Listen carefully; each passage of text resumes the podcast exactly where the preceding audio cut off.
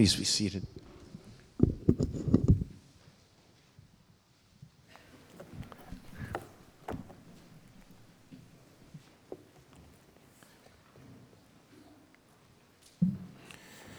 Well, welcome to December. It hit pretty quickly this year. And I know it snowed in November and October. It wasn't, it's not supposed to do that, but um, just pray for a snowless January. How's that? Does that be good? It's all good. Well, week by week, as we study the Bible, we have observed some great heroes of the faith, spiritual giants who have changed history. These would be the award winning Christians or the award winning believers. That they're the Hall of Famers. And we all look at the Bible and we study these people and say, these are Hall of Fame people. These are men and women of God who believed God and actually acted out their belief. But the Bible doesn't just tell of their great exploits and their great successes. The Bible is honest and accurate. It tells of their failures too. Great men and women of faith also had their moments of unfaith. Their moments of unbelief. They also experienced something that we experience as well, something called failure. Failure. And we can take heart in that truth. In fact, Abram, who we began looking at last week, leaving a, a comfort zone, went to the unknown by faith. He had incredible faith. And his faith is so great that he is actually given eight verses. Think about it Abram's given eight verses in Hebrews 11, uh, that, that great chapter 11 that speaks of the heroes of the faith. He takes up eight of those verses. If you want to look at it, look at it. It's pretty amazing. But the Bible tells us the whole story. Abram was human too. Abram had great moments of faith, and Abram had great moments of unfaith or unbelief. Today we're going to look at unfaith unfaith. And I'd like you to turn with me to Genesis 12. It's on page 9 in the Bible in the rack in front of you, or it'll be on the projection as well. Genesis 12, 10 through 20. We're going to read those verses this morning. Now there was a famine in the land, and Abram went down to Egypt to live there for a while because the famine was severe. As he was about to enter Egypt, he said to his wife Sarai, I know what a beautiful woman you are. When the Egyptians see you, they will say, This is his wife. Then they will kill me, but let you live. Say you are my sister, so that I will be treated well for your sake, and my life will be spared because of you. When Abram came to Egypt, the Egyptians saw that she was a very beautiful woman. And when Pharaoh's officials saw her, they praised her to Pharaoh, and she was taken into his palace. He treated Abram well for her sake, and Abram acquired sheep and cattle, male and female donkeys, men servants and maidservants, and camels. But the Lord inflicted serious diseases on Pharaoh and his household because of Abram's wife Sarai. So Pharaoh summoned Abram. What have you done to me? He said. Why didn't you tell me she was your wife? Why did you say she is my sister? So that I took her to be my wife. Now then, here is your wife. Take her and go. Then Pharaoh gave orders about Abram to his men, and they sent him on his way with his wife and everything he had. An interesting story. And I want us to start this morning by looking at an act of unfaith. An act of unfaith. Roman numeron, an act of faith. Abraham had believed God, Abraham had obeyed God, and he had followed God to Canaan by faith. God said, Leave the place you, where you live and go to a place. I'll tell you when you get there. Okay? Um, how many of you have ever taken a trip like that? Probably not. By faith. And at some point where they were in Canaan, there became a severe famine. So Abram went down to Egypt where there was no famine. Now, living, living in Wisconsin, and you guys know that, that geography affects weather, and sometimes you'll get just south of here, you'll get 14 inches of snow, and up north, you get nothing. Or it'll be a reverse. Just small geographical areas have drastic differences in weather. Drastic differences in weather. That happens in Wisconsin. The weather can vary, vary greatly. And in the Middle East, which is a relatively small area, parts of the land would experience terrible drought, and others terrific abundance. And it was all dependent on the location and the weather. Global warming hadn't been invented yet, so they didn't blame that. They just said it's geographical. Okay, that's what it was. So they went to where the food was, which was Egypt.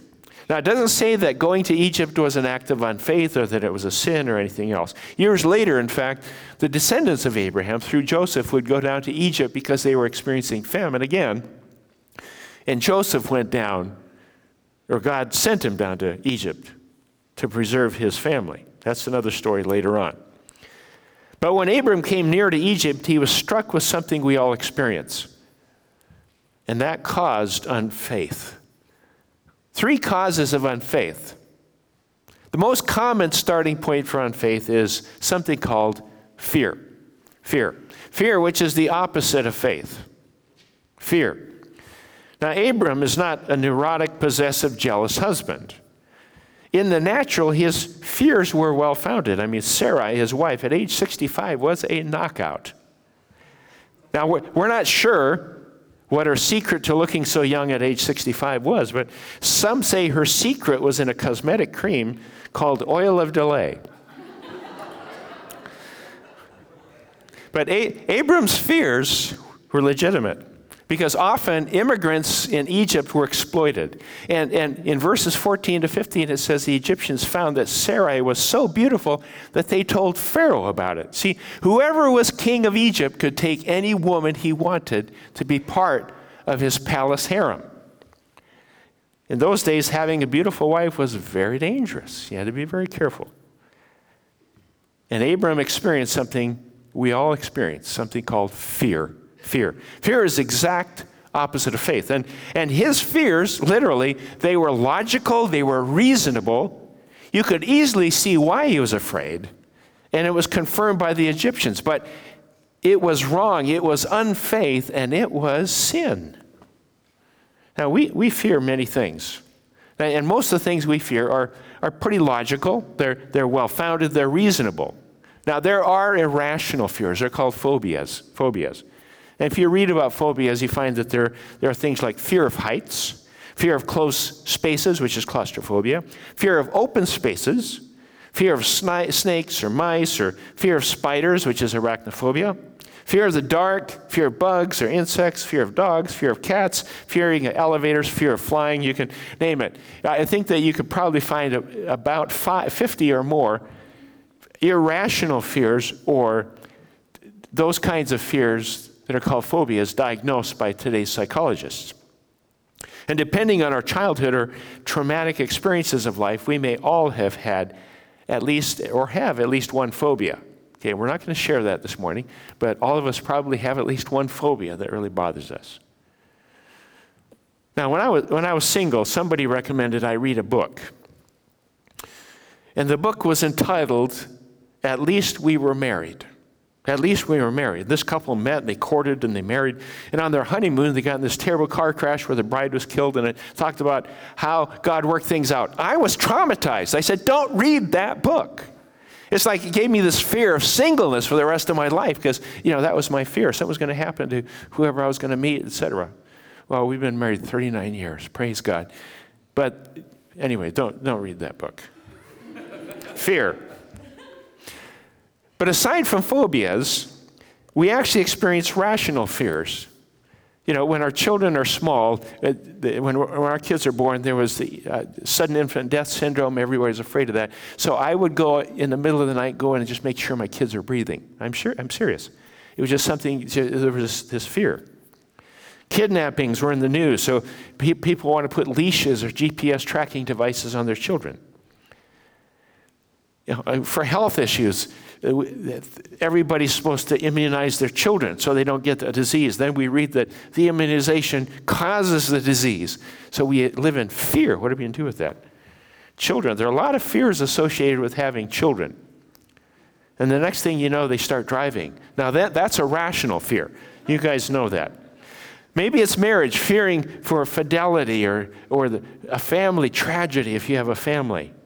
Four times in my life, and I I remember every one of these very distinctly. Four times I answered my cell phone and I heard this Dad, I've been in an accident. Now, the first time was four miles down the road where Brianna had gotten a little fender bender, and that, was, that wasn't as, as big a deal. The second one, we were actually down in Los Angeles visiting our daughter, our other daughter, and she got in a minor accident, and it was four miles away, five miles away from us. That wasn't a big deal. Now, the last two were we were in Seattle, they were in Los Angeles, and the car was totaled, but she was okay. So whenever I pick up the phone, and it's one of my daughters, I always remembered, Dad, I've been in an accident. That's a fear, okay? That's a rational fear. Maybe you're afraid for your job or your livelihood or your, your, your money or security. We have thousands of fears, and most of them are, are, are rational, reasonable, and based on facts. Fear. We all experience fear. What is your number one fear? Just about everybody has at least one, number one fear. And I'll tell you, there's a verse, and I think I put this down for you guys. It's a verse that God gave me one day. I was just kind of worried, you know. Um, we, we, our, we were living in Seattle, our daughters were living in Los Angeles, and it, you know, Los Angeles is a big area very, very crazy. And, and there were a lot of nights we were praying fervently for protection and all those kinds of things to protect our kids. And he, he did. But God gave me this verse, Psalm 112, 7. Psalm 112 says, 7, 7 says, I will have no fear of bad news. I will have no fear of bad news. Those of you with kids, parents, people traveling, whatever, read Psalm 112, 7. I will have no fear of bad news because fear is the opposite of faith. Fear looks at circumstances, faith looks at God. Fear looks at people, faith looks at God. Fear looks at our capabilities, faith looks at God. Fear looks at the worst that can possibly happen, and faith looks at God. Unfaith begins with fear. Abram took his eyes off God and looks at the situation and the result? Fear resulting in an act of unfaith. Unfaith. Now, fear in this instance also leads to the second cause of unfaith deception. Deception, which is the opposite of truth. In verse 13, when Abram said, say, say you're my sister so that I will be treated well for your sake and my life will be spared because of you. Now, most of us blame Abram for this deception. However, there were two sides to this deception. Sarai went along with it. She went along with it. She was silent. Now, deception in this case has two sides. The first one is the active sense of deception. Abram told a lie. And actually, actually, when you look at it, it was, it was a half truth. Sarai was his half sister. But it was still a lie. Uh, just so you know, and I'm on record as saying, a half truth is a whole lie. Okay? Just saying, a half truth is a whole lie. And so this was deception in an active sense. There's also deception in a passive sense, saying nothing, saying nothing. Deception by silence. Someone says something disparagingly of another person. You know it's not true, but you just stay silent. We can deceive by passively staying silent. So there's active and passive deception. Both were wrong. And we find that fear can lead to deception. Fear is based on what we know or we think we know is true. Real truth is what God knows to be true. See, Abram and Sarah had nothing to worry about. That was God's truth. He was sovereign, He was going to take care of them. But by looking at their circumstances instead of looking at God, they had fear, not faith. I know none of us ever do that. Abram and Sarai replaced God's truth with untruth, resulting in unfaith. In unfaith, we don't look at God, therefore, we don't see the real truth. The fact that God really is in control here, God really is sovereign. This happens to, us all the time. We know that Satan is a roaring lion seeking to intimidate us and deceive us. So we live this life of quiet and frantic fear and we even look at the Bible and say, did God really say? I mean, you know, I know God said this, but did he really say? Is he going to is he going to help? Of course, we don't let anybody else see our fear. That would be unspiritual. And don't let God know you're afraid because, you know, he might think you're less than spiritual. Well, let me clue you in. God knows. I just tell him, okay? You have fear. Tell him Do you have fears. Tell God your fears. So, fear, self deception leads to, thirdly, self reliance. Self reliance, which is the opposite of trust. That's taking things into our own hands. Fear to deception to self reliance. Self reliance. Abram may have rationalized if something happens to me, what will God do? His, his plans will be destroyed. So he took everything in his own hands. It's unfaith. How many times do we take everything into our own hands? Faced with legitimate fears, being deceived into thinking we're all alone, we just kind of take things into our own hands. I do it. I know we probably all do that. Then we're in real trouble because then all we have is our own resources, our own power, our own strength, our own intellect, our own reason. And at times like that, I, I know I don't know about you, I begin to feel very small and very helpless because now it's up to me. and when it's up to me, I'm limited what I can do. So that's an act of unfaith. Abram did it. We do it. Let's look at the results of unfaith. We're not going to spend a lot of time on the results of unfaith because we usually know what those results are. First one is failure. Abram failed God.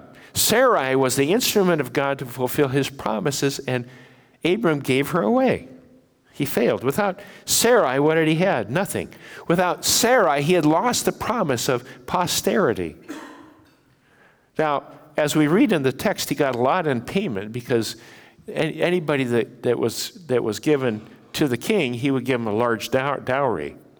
But all that wealth that he was given meant nothing without God's best.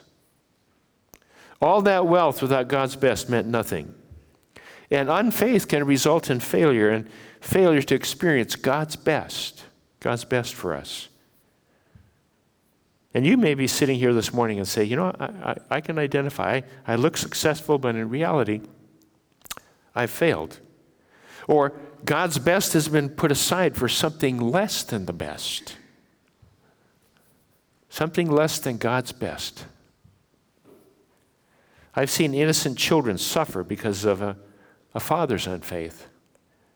I've seen whole congregations or churches suffer because of a pastor's unfaith or the leadership's acts of unfaith. We've seen whole nations suffer because of leadership's unfaith. And the results of unfaith can be terrible sometimes. But we all know that. The rest of the time, I want to talk today about God's faithfulness. Number three, God's faithfulness. During moments of unfaith, we see God's faithfulness. First of all, it's in intervention. Intervention.